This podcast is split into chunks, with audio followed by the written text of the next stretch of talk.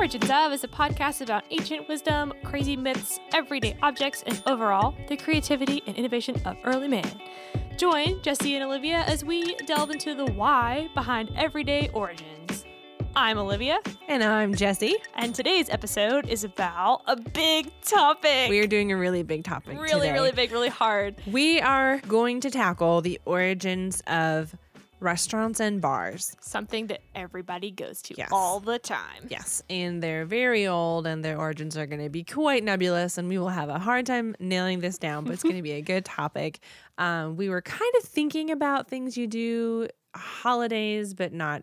Ex- this isn't explicitly holidays related, but it is people get together over drinks and food, right? And so we wanted to sort of tackle what are the origins of that area, and so that's what leads us to yeah. today. And shout out to actually um, my boyfriend's Adrian, his sister Christina. She was actually at the dinner table and she listened to our podcast and she's like, you know what, restaurants would be a great one because why do I get in my car and go somewhere where someone else serves me food? right, Um, right. Super interesting concept. And I said, oh, yes, that's a, such a great idea. And I Yeah. love eating out. Like, I love going to restaurants. And I think that's super awesome. But the whole ritual is really is really um wonderful and Yes. feel great. So, And then when thinking about the counterpart, because that's what our podcast is about, Mm-hmm. is duos, um, origin duos, where I will read one and then Jesse reads one, and we react to each of the um, origins. yeah, in case you guys didn't know, that's the premise of our podcast is we don't actually know what the other person is gonna say. I mean, we know the topic, but I don't research hers and she doesn't research mine. So Yep, it's we're going in this totally like you guys. I'm learning everything for the first time, just like you guys are. except maybe for today's episode because it's Mm-hmm. so interrelated.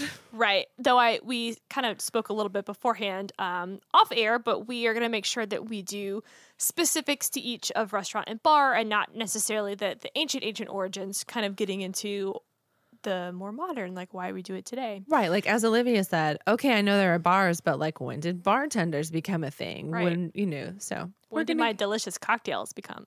we're gonna go did- yeah. we're gonna go down that road. We're gonna do it. Let's do it. So Jesse's gonna start us off. All right, so I'm going to start off with bars, which if you uh, search research this, it, it immediately is, poses a problem because they haven't always been called that. So you, you know Oh. you have to go back even further. Um, you, you would go to the pub or the tavern. Oh yes, yes. Okay. I thought you were about to say something crazier. No.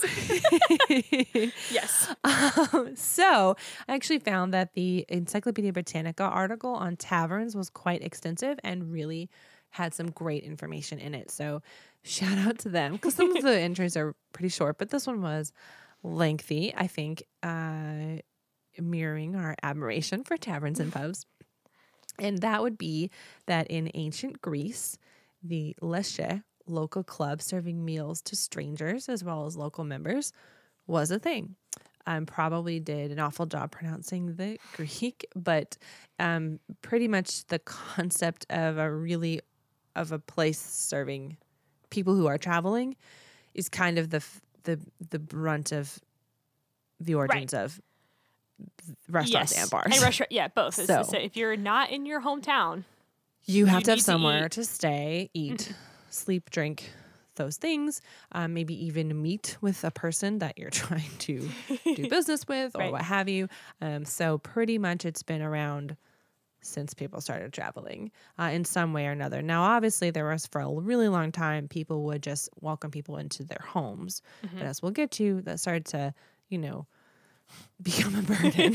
Yes. So, um, so in the fifth century BCE, there which would be about oh no 400s Yes, like the 400s. 400s BCE yes um there were Greek fatni which served local and transient clientele of traders, envoys, and government officials. Might also include merchants and pilgrims, but basically there was, you know, there was a an industry of um, basically a entity that would serve you as a stranger on the road.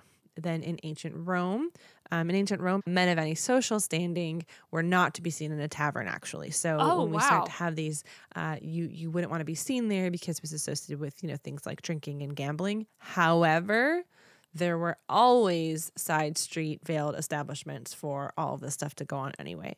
So basically, the concept of a speakeasy is really really old because if it was seen as any type of, you know, social faux pas to go to a tavern, men were still going to taverns Yeah, and still drinking. Was Just something. you know, go to the third door and say the password. You know, it was it was happening even in ancient Rome. Interesting. So, yeah. mhm. The hostelries, um, Oh, which hostelry. another mhm, Oh, another kind of thing um, of of ancient Roman England were derived from this same pre- premise. So if you think about ancient Rome, okay, and then Rome people Romans go and invade England, um, they basically brought what were considered um, the tabernae, which is basically was a wine shop. Mhm. And so they brought the concept of a tabernae where you would go and get your drink um, along roads in about 43 AD. So the Romans go over to England. They have this concept of the tabernae is 43 AD. However, the British didn't drink wine, they drank ale. So they quickly formed these shops to be more of the local custom. Therefore, there were things like ale houses uh, and taverns. Mhm. There, there you go. Yeah.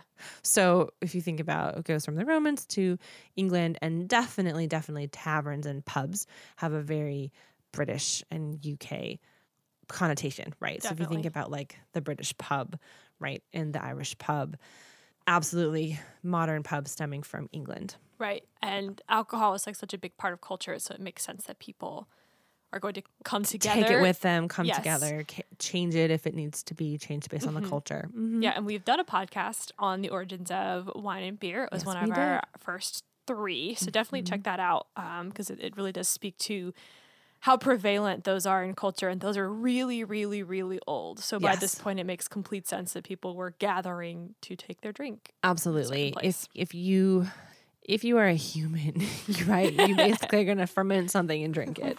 So that's that's what we established in the beer and wine episode, uh, and it's this is basically just the concept of just taking that and and furthering it to sort of a um, environment where you might do that t- together as a um, fellowship right so we've that's basically the origin of the tavern so now we are solidly in england and the english realm where the public house became a thing Oh, yeah. so pub is short for public house What?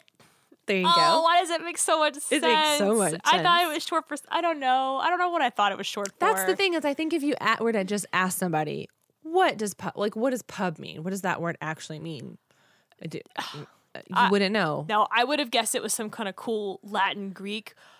Pule, la la la la. Publicus, Yes. yes. And now you're telling me it just stands for public house? Like, Uh-huh. okay. uh-huh. Maybe that's really cool, but i think it is yeah. So, Oh, um, man. the public house was a place where you alcohol was consumed on the premise um, premises. But here's the cool thing: English common law, quote, early imposed social responsibilities for the well-being of travelers upon the inns and taverns, declaring them to be public houses which must receive all travelers in reasonable condition who were willing to pay the price for food, drink, and lodging. Unquote. So that is literally um, British common law saying, hey, a public house is a place where you serve everybody who's traveling through who's willing to pay for it, as long as they are, quote, in reasonable condition. Yeah, so that's pretty cool. Have you seen? Um, because a couple of these that come to my mind, I just have to Mm-hmm. reference pop culture. Les Miserables, one of my favorites. Um, there's a whole song about them kind of being swindling Yes. people that come from out of town. And then I just lost my other one, and I was gonna reference Game of Thrones because that's kind of my only, with no spoilers. Stopping over. Um, the, yeah, at they, the public- always yeah, kind of in between, in between. mhm. these these pubs, and you kind of see, but they're always kind of grungy. Well, and I think, I mean, I think definitely these travelers were not pristine either, but I think as long as you were in a decent amount of Yeah. condition, I mean, I'm sure by the standard of the day, everyone was probably a little bit grungy. But, oh yeah, you know, I, I think what that means too is like as long as someone's not trying to swindle you or they're not trying to get one over on you or I, Mhm. you know, I mean, Mhm. as, long, as long as they seem like a decent person, you know, then you were obligated to serve them as Yeah. a traveler. Absolutely. hmm So they obviously taverns and tavern keeping paralleled the growth of travel and trade throughout the world, right? So it goes out saying that the longer we've been around and the types of travel we invent, you know, methods to get places faster, there were more and more travelers. So therefore, you had to really have this industry of you weren't eating in your home and you needed somewhere else to go. Um, So by the 1800s, public houses were socially superior to ale houses, beer houses, and gin shops. So if you think of a beer house or a gin shop, would probably be a little bit seedier of a place um, versus a public house, which you might actually, you know, Take your daughters. right, like bring a kid occasionally. I mean, that's not explicitly said, but and as long as you were, you know, it's a place where you might also find something to eat or a place to Yeah, stay you're versus not gonna get just a gin shop where you're going to, you know, knock a few back. just you know um and so actually because of this though the all of all of them throughout time which this is surprising to no one alehouses, inns taverns um pretty much collectively became known as public houses and then simply pubs around the reign of king henry VII. um and then um by the 16 1700s there was the, there were the imports of a lot of different cheap brandy and gin um, coming from France and um Belgium Probably all over, right? yeah, Yeah. where they were they were importing a lot of these cheap liquors and so it caused a lot of the pubs to get really out of hand so we go from having this period where it's a place where they would keep travelers to a little bit of an unruly period in history and so uh, in 1736 and 1751 they had issued two different gin acts um, to bring some order uh, back Oh to gosh. the public houses Oh my gosh. to the pubs, so that you could um yeah so that you could actually go there and enjoy yourself and not be scared yeah, let's mark this on my list of places that I don't want to go back to in time. I like Yeah. order. I, I like going into a place and having a place to see and not fearing for my life Uh-huh. or getting trampled or just gonna Definitely, cross yeah, this one this off is- the list. Th- that i sort of that i sort of um because that's if you think about that's going to be in england and that and um british empire i definitely consider that an era of um similar to our like the wild west where there's just you're just like in a saloon Alcohol everywhere. gross and it's grungy and people are drunk and they're fighting and you know just sort of unruliness and so then after the gin acts it became sort of much more Unruly. okay we're going to bring order back um, but then after that also especially in england again we're talking about um, pubs um, the social structure became part of pubs and so it became very important um, they would actually even split a lot of pubs into rooms into smaller rooms and it was so that men of specific social classes would stay together Okay. which is a super english thing i feel like I'm over here like everybody should get along, but uh, yeah, it makes sense. Well, and it didn't always stay that way, obviously, and we'll get into a little bit of why, why, where they were different. But it's funny because I do think if you go into European bars, I, I definitely was in some when I was just traveling in Ireland that were all of these sort of rooms stacked on rooms stacked on rooms, and that could have been. I thought I assumed it was just because the buildings were narrow and they go up and up and up and back and back and back. But also, they were definitely, I mean, if you think about it, some of those rooms, they could have been broken down walls and they just weren't. There was a clear wall between one room and the other where you would walk through. And um, Hmm. I think some of that came from the social class separations that they had, which is crazy. We should have done this one before you went to Ireland. you I could have been more gone there aware. and be like, did you know? but I have a memory of it, so it's it's it's Yeah, cool to, yeah. to go back and out, be like, oh, hmm I see why th- I see why that was. Um, so they uh, taverns also obviously people are going to get their drink on. So almost as soon as there were people in America um, from Europe who had all these businesses, they're like, yeah, we need to start these up here too. So the same tradition picks up here as well. Um, in the U.S., um, you're going to have uh, taverns in New York, which was which was the Dutch, which used to be New Amsterdam. Um, so in New York, you're going to open them, and actually, we talked about it a little bit in the episode about mail and email when we go back to eras of rebellion and that people were using the mail as a form of method of um, um, rebellion and yeah, like communication. passing communication back Mhm. and forth. Mhm. Definitely also the public house or the tavern being a place where people would get together and talk about some of these things. So when we, um, when the uh, colonists were under British rule, um, they were actually kind of ta- taverns and pubs were definitely monitored by people who were giving information back to the British. So, you know, kind of had to be really careful. And they were actually sort of a, almost a little bit official, just like they were, you know, the your tavern keeper might also be your postmaster. has kind of an official position. But so they have they have a long history of, in in that same kind of sense too, which is really cool. Um, so yes, so now let's talk a little bit about pubs and bars in America. So we've got this history going back to the Romans. We've got then a tried and true culture of them in England and in the British realm. Um, but then once they're over here, um, they take a little bit of a turn, um, most notably because um, we didn't have the same class barriers. No, we did have them, but we, they weren't nearly as rigid. Americans kind of prided themselves on being like not British, like, hey, we don't have those Right. Social structures. They were doing everything different. have. They wanted to Mhm. be different. Mhm. And so for that reason, bars and um, pubs and you know pubs and taverns became much more democratic. You know, you might actually be drinking alongside your boss or your subordinate, and it was not considered, you know, um, weird. Yeah. like you, you were allowed to do it. So. No better way of saying that, um, which is really cool. So, I'm going to talk a little bit about that evolution. One really cool thing to note is that um, in New York, um, Governor Our New York now. Kieft, yes, our New York, um, Governor Kieft uh, stated he was tired of entertaining strangers and travelers in his own home and thus opened a tavern to lodge and feed them. And so the building, um, the building that he started became New Amsterdam, later New York's uh, City Hall, and was used for that purpose until about 1700 when a new City Hall was built.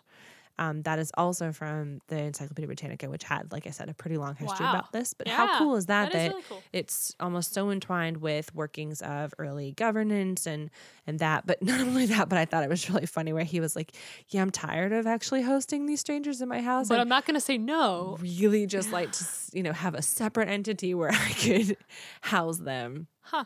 uh, yeah keep them and feed them and just not have them up in my business so um but yeah yeah so anyway that's that's a cool thing side note i mentioned that i'd gone to ireland so i know i've skipped back uh, slightly but it was really funny when i was doing research for this it came up um, one of the things that came up on a website i believe ancientorigins.net which is one that tends to come up in our Oh, yeah. searching Definitely.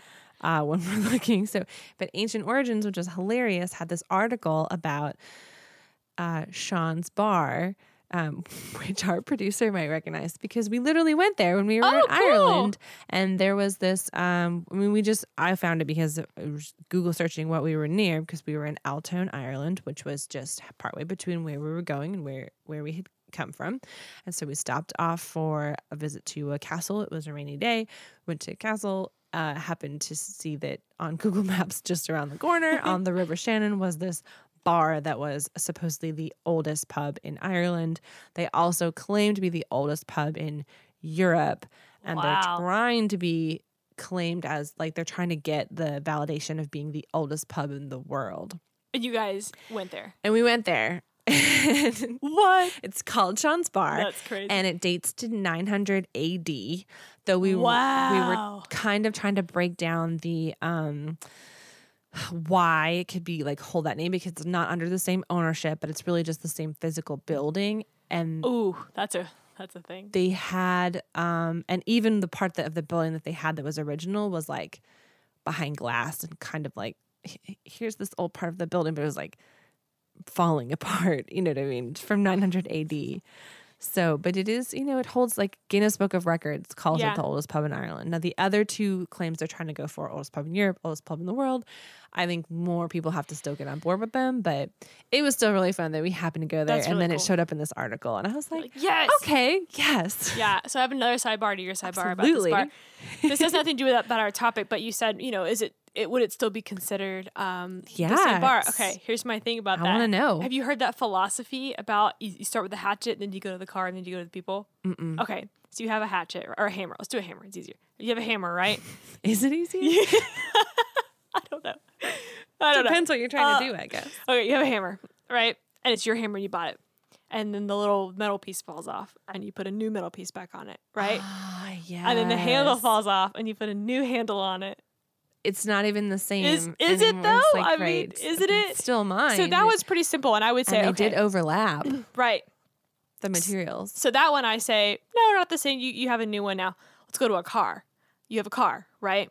The wheels fall off. You put on new wheels. The frame gets dented. They put in a new frame. The doors fall off. They put the doors back on.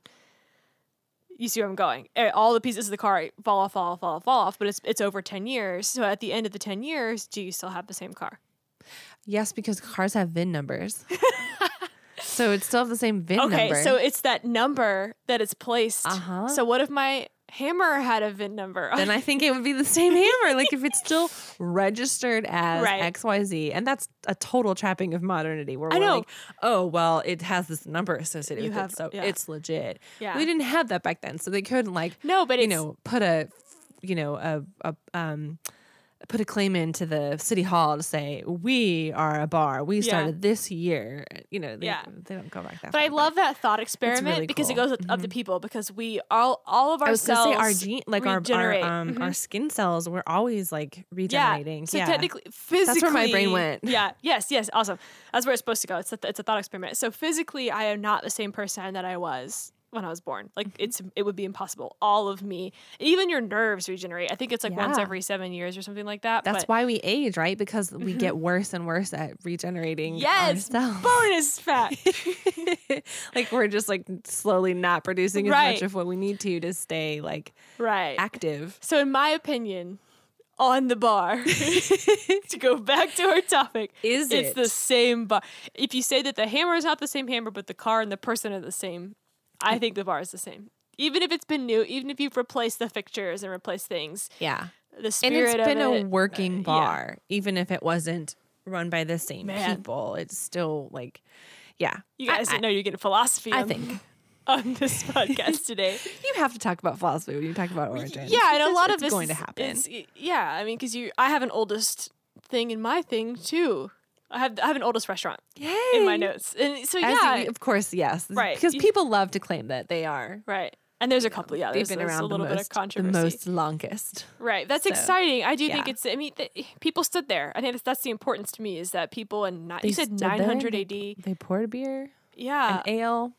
Gosh, there's just that you know kinship through the ages. Like just Mhm. thinking that there's a 900 AD person that is drinking a beer, and now I'm sitting here drinking a beer, even And though it- I wasn't there. But you Right, were there. right. And beer has changed a little bit, but right. I, I awesome. The, I mean, it was, and it was a cozy place. It was, it felt you go in and there's a little fireplace. And yeah. side note, they were um, heating it with peat, Oh. which is a thing that you do in Ireland that we learned. um, so yeah. Anyway, Good. anyway, that was a super super sidebar note, but it did come in my research, and um, it thought it was really cool that It's cool. we had been there. But um, back to America. Let's jump across the Yeah. Atlantic for a second uh, and talk a little bit about bars in America. So I mentioned that they were centers of political planning sessions during the Revolution. I mentioned that we did not have the same class structure as the pubs in England might have, um, but also notably the same kind of um, bougie culture that would be associated with coffee houses in Paris and London. Um, too, so that was it was notably that we didn't have that as a, you know, in a in a in a bar in America, you could go in and it was pretty democratic. You know, people were willing to talk. It wasn't sort of a place where you only discussed philosophy and art, Right. You know, like a coffee house might be. Um, you could just go there and have a drink.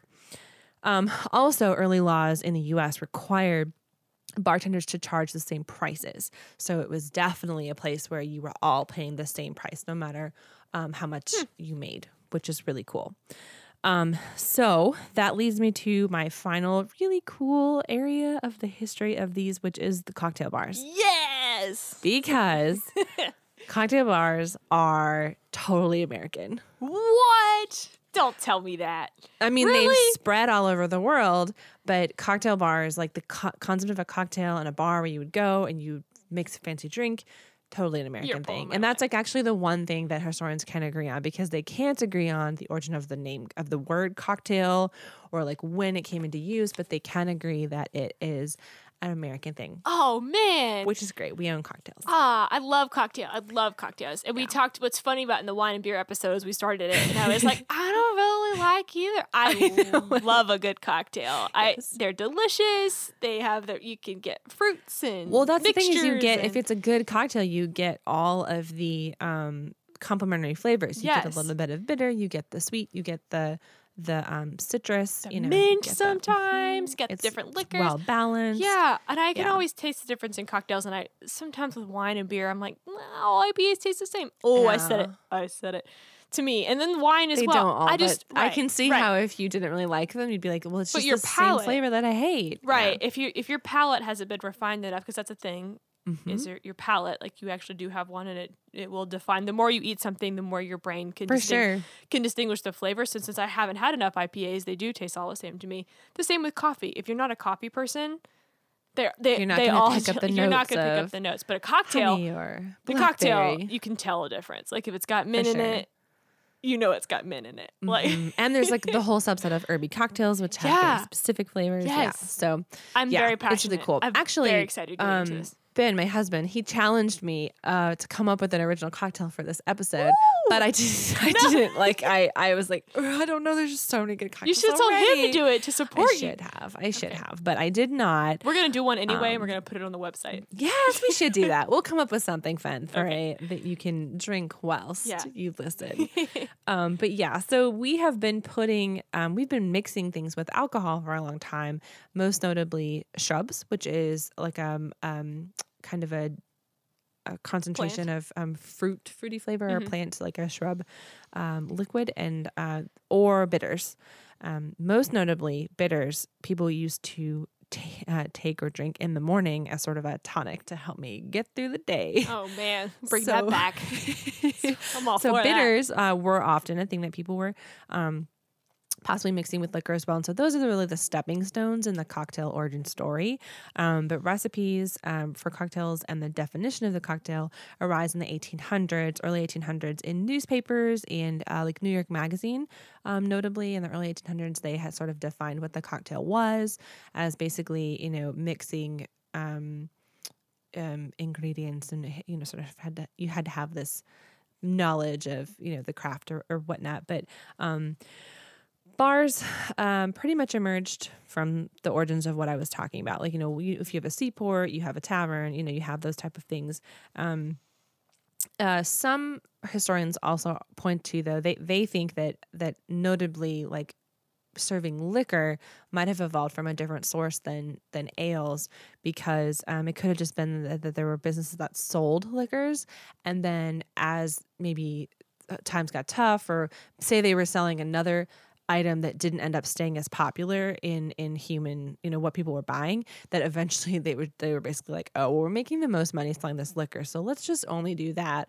And then they would set up like a little um, on-site consumption room where you might go and be like oh i'm actually going to serve this to you on site and that could have been the Hmm. origin.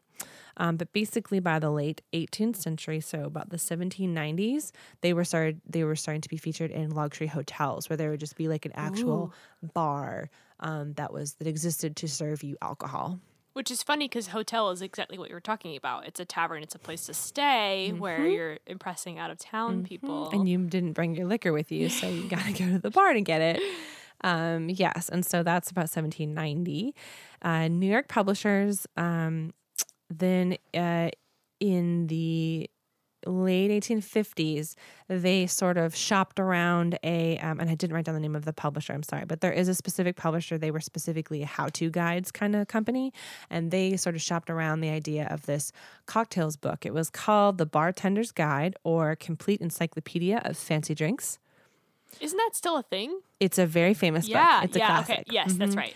um, but it was not actually published until 62 they think that that probably that shopping around process was they really didn't know if um if it was going to do well Right. I, yeah so at the time so let's let's go back to 1859 or so um, cocktail bars might be a thing in hotels or in big cities um, it's starting to be it's starting to become a thing but really there's no reason that anyone there's no reason for someone to make a cocktail at home Right, because it doesn't make sense for you to purchase that much liquor for yourself, and you know Mhm. you're it's not you're really traveling something or right like yeah, Right. So so there's not really an industry. So so that's one of the reasons I think it might have taken a little while for them to actually publish this book because they were not quite sure if it w- if it was going to even have a market, right? Like how to make a cocktail. Well, that's that's Like, not relevant what? to someone whose job who, who's who's dealing with like, you know, l- trying to make their own um you know fabric for Right. clothing. Or they Right? just Like, they're like, don't- I kind of have other things on my mind, you know. Right, and the, nothing was being made in small batches. Everything was being made before the Industrial Revolution and before things started really booming, and you could Mm-hmm. Afford to just buy a glass of something. Like you, you weren't making, you know, liquor in the small bottles we see today. They were probably making them, keeping them in the barrels even, and it's not like you could go, mm-hmm. but go buy a small thing. Well, yeah, I think you're thinking like really small, right? You, Yeah, you, yeah. You would you could have a specific like Yeah. they would put them in bottles, but people weren't necessarily buying those Right, big bottles and taking financially, you home. wouldn't be able to afford that if you Yeah. were like a four-person home, and even if you had a couple of kids, like they're not drinking. So why would you spend money on that? Until mm-hmm. the Civil War ah, because in the North it was a boom time. They were Right. the industry it was thriving and they were winning and there for all of the poverty and lack of resources in the South, people were spending so much money on booze in the North because they just had the money and it was a boom time. And so they, all of these bars started popping up and they all needed bartenders who bought this book and used it to yeah, uh, learn drinks. And That's so so, cool. literally, it was published in 62 as, and it's now a classic, The Bartender's Guide or How to Mix Drinks. That's its name now. Um, and literally, um, became the standard for cocktails in America was the recipes in this book. that is so cool. Yeah, yeah.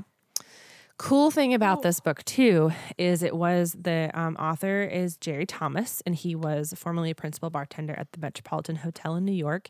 But he had spent about ten years going around the country and collecting, working at different bars, and collecting like what were things that people ordered in those bars and how did you make them, Yeah, which is Wow. super cool. So it does have a history of kind of you know it, it's not just from a New York standpoint too, but it's from other places in the country as well. that's cool. So we're gonna open my book of professions that I would have had if I. I would love to go around traveling and trying different cocktails to see what recipes I could put in my book that people would then use for the rest of time. Yeah, it's. I mean, it's. I think that's still a very sticky concept of just like trying to find a um a collection of things that that say something about you know what we drink and what we like and what we eat as a country. Yeah. So, Oh, um, yeah, so bartenders were the main audience for that book, but it has huge sticking power, so it stayed around.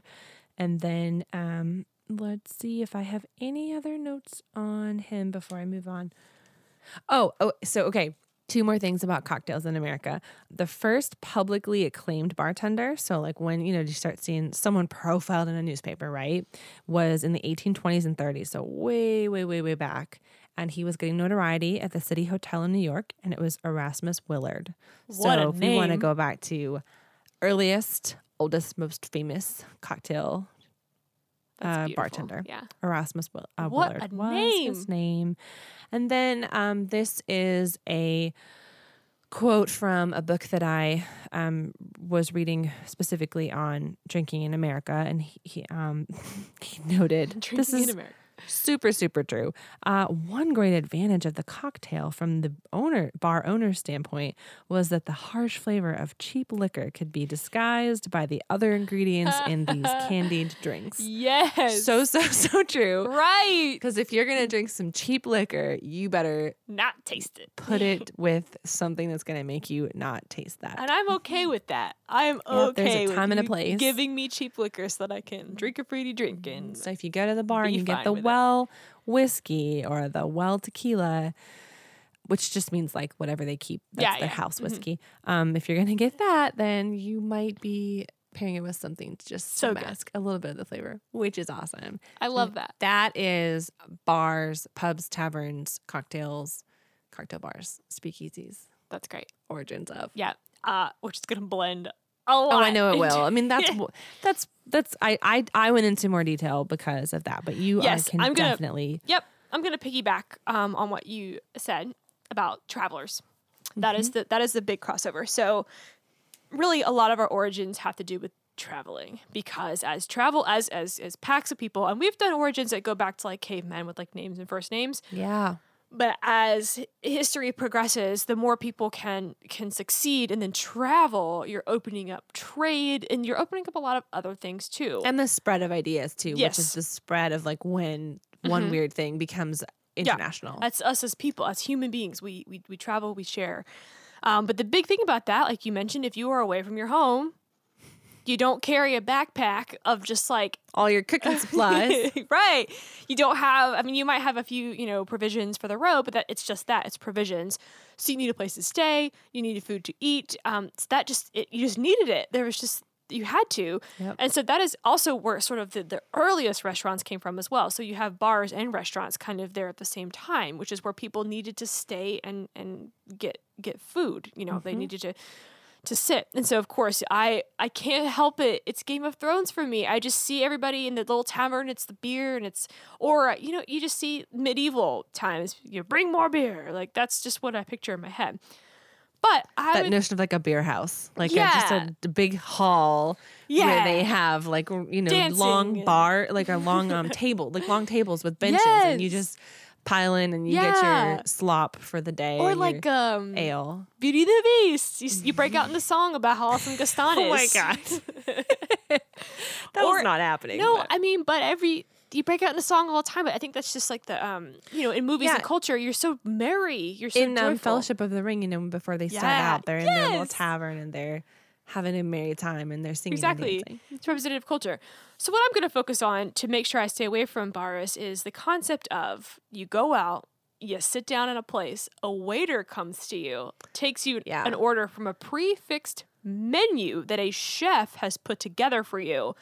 You pay a price. Yes, I want to know about that. When did that Okay. become a thing? So we're gonna skip everything you just did, and we're actually Yeah. gonna come more recent in time. I'm not Love gonna it. go into. Um, It's ca- all the same, by Right. the way, is what I said, pretty much. Yeah, Just think of it food instead. Right, and also, um, China had restaurants as well, but they didn't. They weren't called restaurants. They didn't blend into our culture. We're talking about American. I'm talking about I go to, down the street to an awesome Atlanta restaurant. Or IHOP.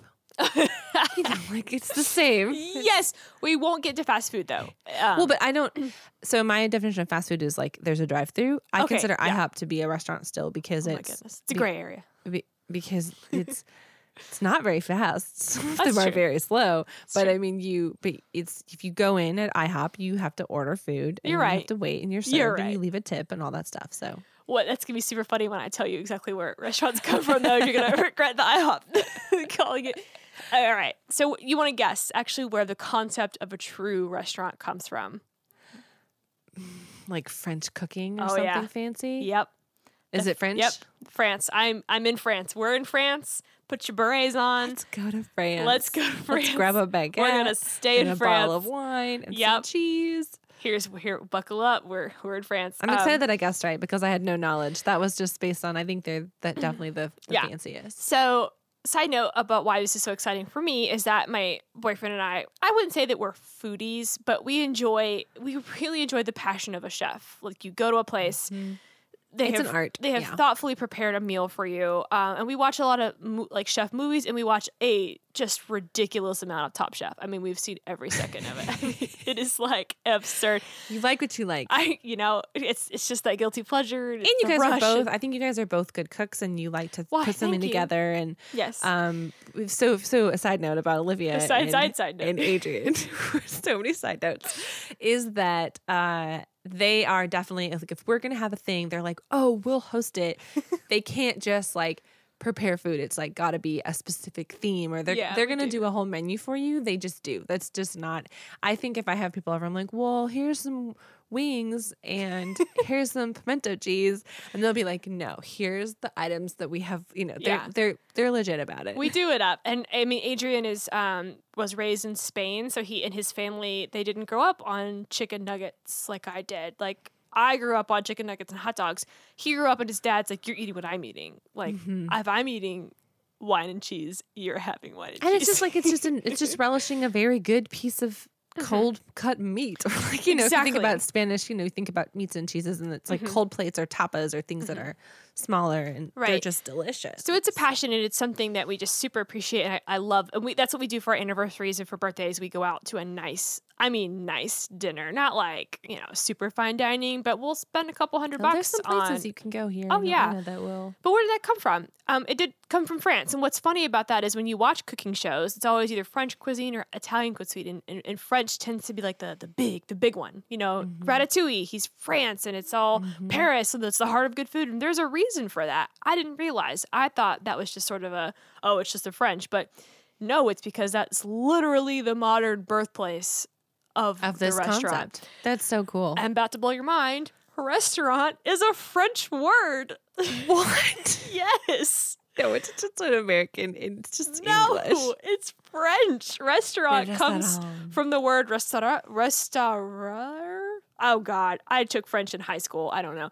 R e s t a u r e r, and it literally refers to I love that. right. It's like that makes sense. It's obviously yeah. So it's Um, the French word for they used to have this broth, like a bouillon, bouillon, um, Mm-hmm. that they would drink, and it would it literally translates to, to a food that brings you back to life, to be brought back, restore, restorative. Mm, So it, it kind of refers to this broth, and you'll see why when I kind of get into this that you, you would drink and oh you would restore, you would go to the restaurant to get this this thing to restore you you were just from back. France. You're welcome. So that's why it's funny that you're like, oh, IHOP, like it's totally a restaurant.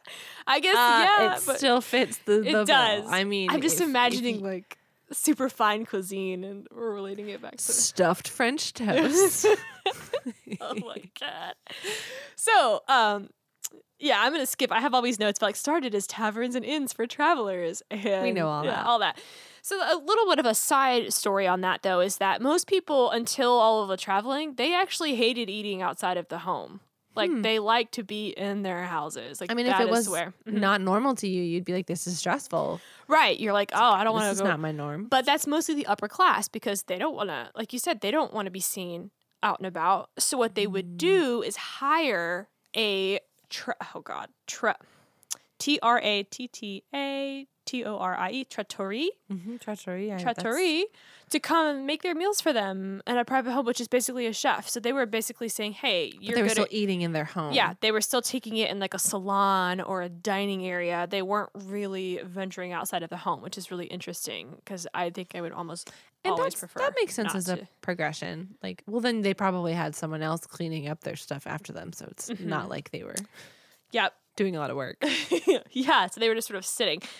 So it wasn't until the actual um, French Revolution where restaurants came because before, prior to that, the French were very oppressed. They weren't able to um, buy the meats that they wanted, the cheese that they wanted. It was all very, very heavily regulated. Um, so it wasn't fun. Food wasn't fun. It was very much so. You here's here's your rations. Here's what you get. Here's what the king says you can get. Um, and now we have a bit of controversy. Um, similar to the the email um, episode, email um, mail episode we had, I had a huge controversy on who was the inventor of. We have a controversy on who was the first person to open up a restaurant. They're around the same time, so that's Okay. important to note. World's it's around the 1770s. This is kind of when it's really to me that feels very recent. The 17, it does, the mhm. 1700s, um, the 8th. Well, because before 18th that, they were eating in public houses. Yes, and but that's only that's not the higher high high class yet. This No, isn't. true. We're not quite Mhm. there yet. So, the original one is this ni- guy named Boulanger, Boulanger, um, B O U L A N G E R, I don't think you ever say the R at the end of French. words. Boulanger, Yeah, right? You just you just don't even say the E. You just sort of say blanche. Don't you? Yeah. I think the ER is literally silent. I think it's acceptable in French to just skip half the letters, so I think it's just blur. not only acceptable, it's the Very way that you pronounce it, and you, you're a leper if you Oh. are uh, pronouncing the ER in French. Um, so for about 200 years, we've all thought that this guy was the first one. So he here's the story. I'll tell you the story, and I'll tell Uh-huh. you what what happened. So it is said that he had um, this restaurant that he opened up during the French Revolution. That at the very end, where he's like, "No, my broth is the broth of the gods," and he said, "He's come get it. It's this price. I will serve it to you." He's almost in defiance of He's the soup Nazi. yeah. yes. He's like, here you go. I don't care if they tell me that I have to serve X, I'm serving Y. And it was said that he put some sort of um, meat in it. It was like an oxtail, I think, or something like that. And it was really ox- good. Everybody was like, yes, but Mhm. it was very illegal. Um, so everybody's like, you're amazing. You're our guy. We all love you. Um, Oh, however, no, did he get murdered? oh my God, no. Um, what? It would be a great story if he got murdered. I'm just thinking like they, they Um, came after him. They got him. Well, not murdered, but did he ever even exist? So we Oh have shoot. yeah, we have a girl enters the fold. Her name is Rebecca L. Spang. Um, she wrote this giant book that I was gonna buy, but it, it's like a textbook. It is big. It's a big old book. About I should have rented it. It's called The Invention of the Restaurant in Paris and Modern Gastronomic Culture. It Oh, is cool. literally this podcast I- about that. I bet if you rented that book from the library, though, you'd probably find other things that you found interesting Um, that could lead to other origins. yes. It's probably still worthwhile. But Mrs. Spang, I looked at I looked at the preview of the book on Amazon and it's like tight, tight texts. I mean, it's not doesn't it doesn't look like some of the books that we've bought recently, like Salt or um, The Billionaire's Yeah. Vinegar, like I got, which Yeah. are really um, approachable for The people's history. history. Yes. The people's history. This this looked like a textbook, and Mm. I have a lot of books to read, and I, it was kind Yeah. of like a not like something that I was like a great coffee table book. So Yeah. I would implore you, Mrs. Spank, to go maybe write it in a way that's a little easier for us to follow. Anyway, so she actually said no. I went to Paris. I went through all the archives. I, I flipped through everything. I saw no record of this. You guys made that up. It's a wives' tale. so it's so, and I, I mean, good on her. At least if she wrote a boring book, she did all the research for it. So she went to France. Well, yeah. but is it just is it just a myth? Oh, people were pissed though. Like Pe- straight up urban people legend. were like, no, no, no, no, no, no, no. Well, they're saying that it's just like, oh, you know, a tale told, and oh, he had a sign that we can still see, and she's like, you don't know when that was made. Yeah. So she in interviews, there's a lot of interviews, interviews of her, and she's like, you know, just because I didn't find anything doesn't mean it doesn't exist. But I am saying that for all of you guys to herald him as the yeah. first restaurant. Owner. Well, what she's saying is she can't cite sources to say that that's true. Like she can't put that in her book if she's going to be a good, right. However, historian. she pitched somebody else named Roze de Chantoiseau. Oh, I'm sure I nailed that. That was awesome. C H A N T O I S E A U. Chantos- Chantoiseau. I can't see your notebook, so Oh, I, I, You're just gonna have to trust that great me. perfect. Um, Just like she, our audience. Yeah. she says he's nothing. it. She's like, no, he's it's very similar stories. He opened something up at the end, and you know, at the end of French Revolution, where he was like, "Yeah, I'm selling this now. Here's your Mhm. prices. Thanks. Bye." Um, so that's kind of her guy. It's almost like, oh, okay, so you're giving us another figurehead, even though everybody has has thought that this one guy was it for years. And what's funny about that is her book's kind of recent, and so most of the articles I found had Boulange Boulange um, cited as their source. And when I finally ran across her in, like interview in her book, she was like, no, no, no, and I had to go back all of my articles and like see when they were written and see like you know did they take note of her controversy or her um stake And they didn't, or they were pre. yeah or they were pre her book Mhm. yeah so most people Oh, that's say fascinating. that's him. He's the one. He's the one that did that. Um, so it was really after the French Revolution that when they finally lifted, okay, now you guys can do whatever you want with food. They they just freaked out. They were like, yes, we can eat our own cheese. And so finally, So you're saying that it was like inherently French that they wanted to Yes. like they they knew they had good stuff and they just didn't have access to it. So as soon as they did, they were like, "Yes, we're gonna lean into yes, this." they super appreciated good food. They super appreciated um, just pairings and putting things together. Um, so after that, restaurants just boomed. They started just popping up everywhere because people were like, finally, we can go and appreciate these foods. And of course, they escalated to the point where now these chefs were were were, were becoming part of them. The chefs that were previ- Yeah. previously in the and it can become a homes. Career. Yes, um, like and I'm gonna get, to yeah. um to that. So that's really cool. So the also That's the awesome. yeah, yeah, it's it just feels like uh, wonderful to know that I'm participating. Like when I go to a restaurant, it is it is a celebration of being able to access food. Like Mhm. it is awesome that I can go and have the freedom to do that. Yeah, because when you learn about the French Revolution, I don't think I don't remember ever Yeah, learning about the fact that they could now you, know, you learn about like their political freedom, Mhm. which is very important too. But you're like, oh, but also like no one would let them buy the cheese that they wanted to buy. Now Right. that they, now Yeah. they can. Which you know, if you love good food, I couldn't imagine being told to eat the Oh my same gosh, raisin yeah, bran no. over and over and over again. So the menu, um, I wanted to also talk about a couple of highlights. So waiters and waitresses are kind of an obvious one. Um, so who was usually running the bars and taverns? It Yeah. was the owner and their family. It was like, hey, the wife's gonna go serve you food or the kids. But when it came to restaurants, it was kind of similar before they started booming to the point where they did have to just hire people, Mm-hmm. Hire people, and would train yeah. them on the meals.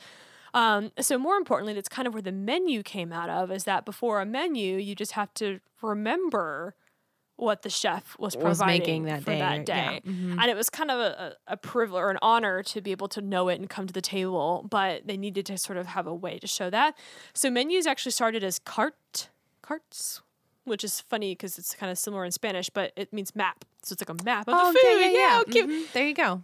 Mm, But then it moved over to just menu. Um, and it started off as like a newspaper type approach where it was like the news, like here's what is serving here. But then So as have that like a menu of the day. uh huh. But as that kind of um expanded, they it moved into books. Whether you had like a book, you would get you know, you we get little books now, like a book of wine or a book of um. Oh yeah, Yeah, where we're it ha- it's handed- bound somehow. Yeah, Yeah. we're handed those little you know bound. It's mostly like wine lists and stuff though, and usually that's like kind of my tell. That's like a really bad restaurant. Mm-hmm. I was gonna they've say if I go to a restaurant and their menu is a book, I'm I don't I'm not Right. going, I'm I'm immediately suspicious of your restaurant. You have too many items. exactly, but if you can imagine being oppressed for so long, it's a natural. Yeah. Just To get a book and be like, oh Yeah. yes, I can order literally anything. Well, and it could have been if it truly was like you know you could order a, from an assortment of Mhm. twenty different meats or twenty Right. different cheeses. I mean, Exactly. it could have been a long list versus Um, a curated exactly. menu. But then as culture, you know, it, it went from this newspaper to the book, and then finally they landed on the one single sheet that you usually get. It's just one beautiful sheet. Mhm. It's done very thoughtfully. The chef's putting together his his or Yeah, her his items. Of, of items. So that is um, definitely really cool. Um, chalkboards were kind of a big thing around this time, so that's kind of cool too. That chalkboards are still kind of Yeah, used for I mean, I think restaurants have done a good job of. If I don't know if those were out of vogue for a while, but they're back in. Like sort of Yeah. a, a well done menu Yeah. of items or a chalkboard Absolutely. or daily specials or things like that. So now I have a beautiful story about the first chef. Or the first celebrity chef, not the first chef. I think it would be almost impossible uh, unless you were including those two to restaurant first guys. chef, yeah, Right, because there were guys cooking in homes like long before, but this is like the first celebrity chef. And now this is actually an NPR article written by Nicole Jankowski. Jankowski. Uh, it's called "How a Destitute, Abandoned Parisian Boy Became the First Celebrity Chef," and it's, it's a really great article. Um, I'd go read the whole thing, but I'll give you guys uh, some highlights. Please do. Um, so this is 1814, so it's just after, not just after, but you know, the seven, the 1700 or the late 1700s, or um, after the French Revolution, and when the first restaurant Right. and when all of that. So this is 1814. So Okay, so he's an he's. I was Oh. going to ask you the time period of this um, celebrity chef, but this is very old. he's right here. Yeah, he's right Oh, here at the, at the very cusp. His name is Marie Antoine Carême. So I guess I thought Marie Antoinette was a girl's name, but I think it's actually I think Marie was a guy's name started starting out. So he was Marie Mm-hmm. Antoine Carême. Um, he started in a kitchen boy. He's a kitchen boy at a chop house in Paris in exchange for room and board, which I thought was really interesting because that's that's what we're what we're talking about. Is that Mm-hmm. most people would uh, have room and board, or they would um, um, start in these specific houses. It wasn't like a restaurant yet. It was like a bakery, a chop house, a Yeah. brewery. It wasn't really quite a all of restaurant them yet. together. Yeah. By age 15, he had become an apprentice to a well known pâtissier with a prosperous bakery nestled in Paris's, um, one of most Paris's most fashionable neighborhoods. Super cool. Um, so then around, um, well, that doesn't make any sense. So around his um, teenage years, somebody challenges him to produce a full menu for his personal chateau, meaning his house. He wasn't quite has had his own restaurant yet. I took French. Oh. I took French in high school. I know what a rough. chateau is. It was really I mean, rough. I mean, I, all I remember is you don't say the ers. Oh, yeah. Chateau. Um, instructing him to do a couple things which are really neat. Um, number one, uh, full menu, local seasonal fruits and vegetables, um, and avoiding repeating a course for a whole year. whoa, yeah, I know. That's it's so tough. cool. Um, I love that concept because that's kind of what we do now. Like you go and you, you're hoping that it's like it's local, you know, cuisine, Yeah, and you're hoping that you- seasonally. Yeah. you know, yeah. You're just like, well, I'm. I don't want to eat. Um, what's a summer thing? Tomatoes Oranges. anymore. Oh. I really want to eat uh, beets. pumpkins. Yeah, put pumpkins in everything, please. Thank you. uh, so yeah, and I love it when my restaurants have a different thing than I went to previously. If they're kind of trying out more, like, yeah, have a few staples, so they're trying out different dishes. Yeah. It's like I go to the same place all the time. Like we go to Ladybird all the time. Like I love that they always have a rotating Yeah, they have different stuff. brunch menu and good cocktails. Um, so he was super cool. And enter Napoleon. Um, we talked He's about him in our last podcast. We did. We Scarves talked. and plaid. we talked about him. Um, so he apparently Napoleon didn't actually like dining or dining out or doing any of that stuff. He thought it was very frivolous. Um, around this time, he says um, he's unimpressed with the decadence of the early 18th century cuisine, but under pressure to entertain Paris's high society. Of so he's course, like, everyone else likes it. Oh, so fine, I'll go be served food. Thank you. Um, and even he was impressed with um, Marie Antoine Carême because he actually requested that he come cook for him. He also, um, Carême loved to do. Um, he was one of the first modern chefs to focus on appearance and not just like the food. So now Yeah, so we're getting into the plate. And yes. He said. "I Mhm. want order and taste. A well displayed meal is enhanced 100% in my eyes." He wrote in a cookbook because he actually put together a few Oh right, cookbooks. cookbooks. Yeah, Woohoo! he was probably one of the first The ones to have reverse that. trend where you cook the things that they serve in a restaurant at your home Yeah. again. So he was um all throughout his life researched for his um for his cookbooks, and I have even more because this, is- Oh, that's this is, really like cool. such a huge thing. So Carême, um, he just was the epitome of fine French dining at the time. He did always these crazy dishes and clean dishes, and he just always integrated food. So it's really really cool.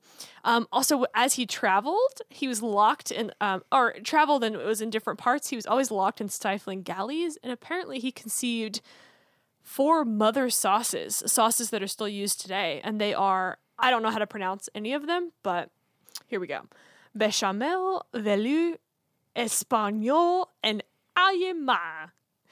So the only one I know of those is the bechamel because that's a that's a pretty Yeah. oft used one. He was the creator of those four sauces. Um, he also perfected Wha- a souffle. Can you um back up to why he was in these? ki- So, because he was such a celebrity chef, people were asking him to come all the time, and he Oh, so he was traveling and yeah, he he was, was just, like, traveling. he was stuck.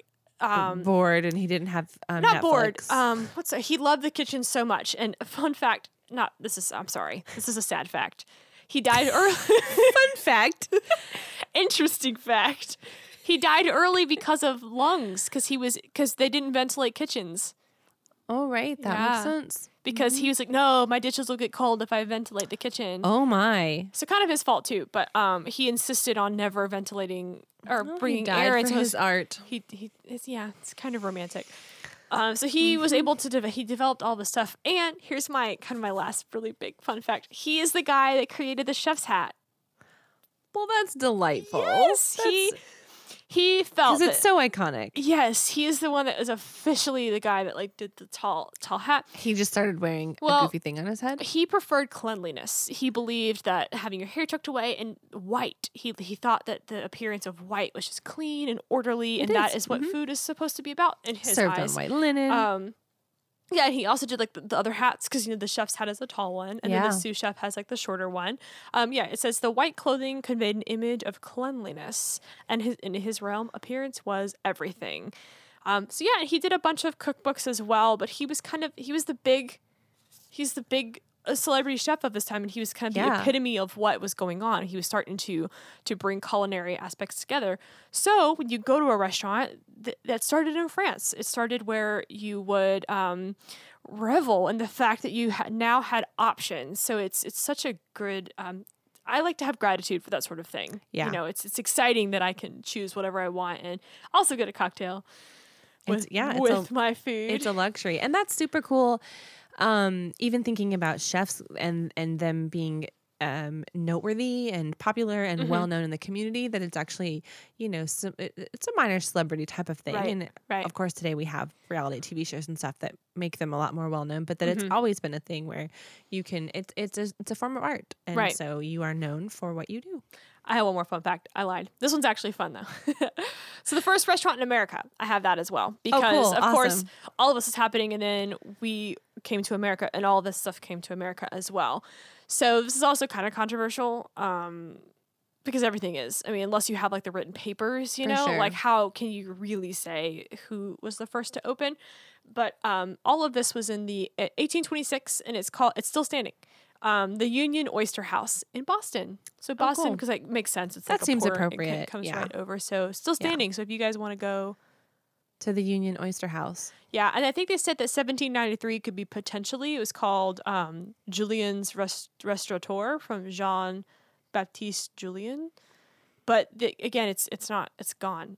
And the So- concept being that it was like a place that had a server that had a menu, Right. et cetera, versus just being a place where you would stop off in the night and Right. eat whatever they have cooked. Exactly. So not still standing. So it's it's kind of tough to say if it was the first or whatever. But Yeah. the, the one, the oldest still standing is the the Union Oyster House. So everybody go get oysters, oysters there. And then Or just to- don't. yeah, to I don't like casually mention. Oh, that's right. I always forget you hate seafood. Um, I like fish. I don't like Yeah. shellfish. that's right. It's all the I, shellfish. I'll still eat fish. I love them. I actually really love all of it, except recently on Reddit, there was this big thing circling about clams having eyes. Oh my god, it's It just messed with you. it's etched in my brain. They have weird little pointy eyes peeking out from under their shells, and I didn't know they had eyes at all. I thought it was just like the little I mean, shrimp have eyes. yeah, but They're that's different. I think I know that shrimp had, and, Yeah. and when you eat shrimp, you don't eat their eyes. You, all that stuff's plucked Yeah. out. It's just gross. To be clear, I try an oyster and I try shrimp every year just to make sure I Yeah, still don't we- like them. We cooked shrimp at your. We did a grill out, and I we were like, let's go grill. And Yeah. Adrian and I go and we make these like shrimp skewers, and we we come over, and I'm like, oh, I forgot Jesse hates shrimp. But I ate Oh them. Didn't You I did. eat one? You did Mhm. it. You Yeah. ate at least Manelk. one, and you were like, this is fishy. Let me You have the know, vegetables. Like, meh. Yeah. Um, so, So. just to also comment, this stuff was happening in China, the Middle East, and Egypt as well, but that's not what we what we wanted to talk about. We wanted to talk about what was happening in America and like what you do, our listeners. I mean, not that we don't have listeners in other countries. I guess we could, but If you're listening in another country, we really love you. Thanks. right in. Yeah. Um, because like eleven twenty three is the earliest date that I have for um a place in China where people would come to eat, but like Yeah. that's not even close to what we yeah. do. well, and that's the thing is when we were talking about the origins of this, it's not that we're yes, we can go back to like the first person to ever do one specific thing, but uh, honestly, we might then just be spending all of our time in China or Egypt, like truly. Then you know, but whereas we also want to really look at like, well, why do we go to a Yeah. restaurant and get waited on at IHOP by a We wanna make lady sure we get- doesn't want to be there? Yeah, that's so we wanted to talk about that as Yeah. well. So That was really fun. I enjoyed that little Yeah. journey. up that's to- great. That that um That was a great origin. Really enjoyed. enjoyed Oh, that yeah. whole thing. I think um I think that it's it's a really cool part of our past and it's something that is almost like so pervasive that we don't even think about it. But that's why we really mm-hmm. wanted to dig into, you know, the Yeah. concept of That's why you go to going and eating at another place. So enjoy your restaurants and your bars, and we'll Go see you guys next time. Have a great meal and enjoy a good cocktail. Thanks, guys. Bye. This podcast was produced by Johnny Stubbs in Atlanta, Georgia. Visit us online at theoriginsofpodcast.com, or to help us support this podcast, visit our Patreon page at patreon.com slash theoriginsofpodcast.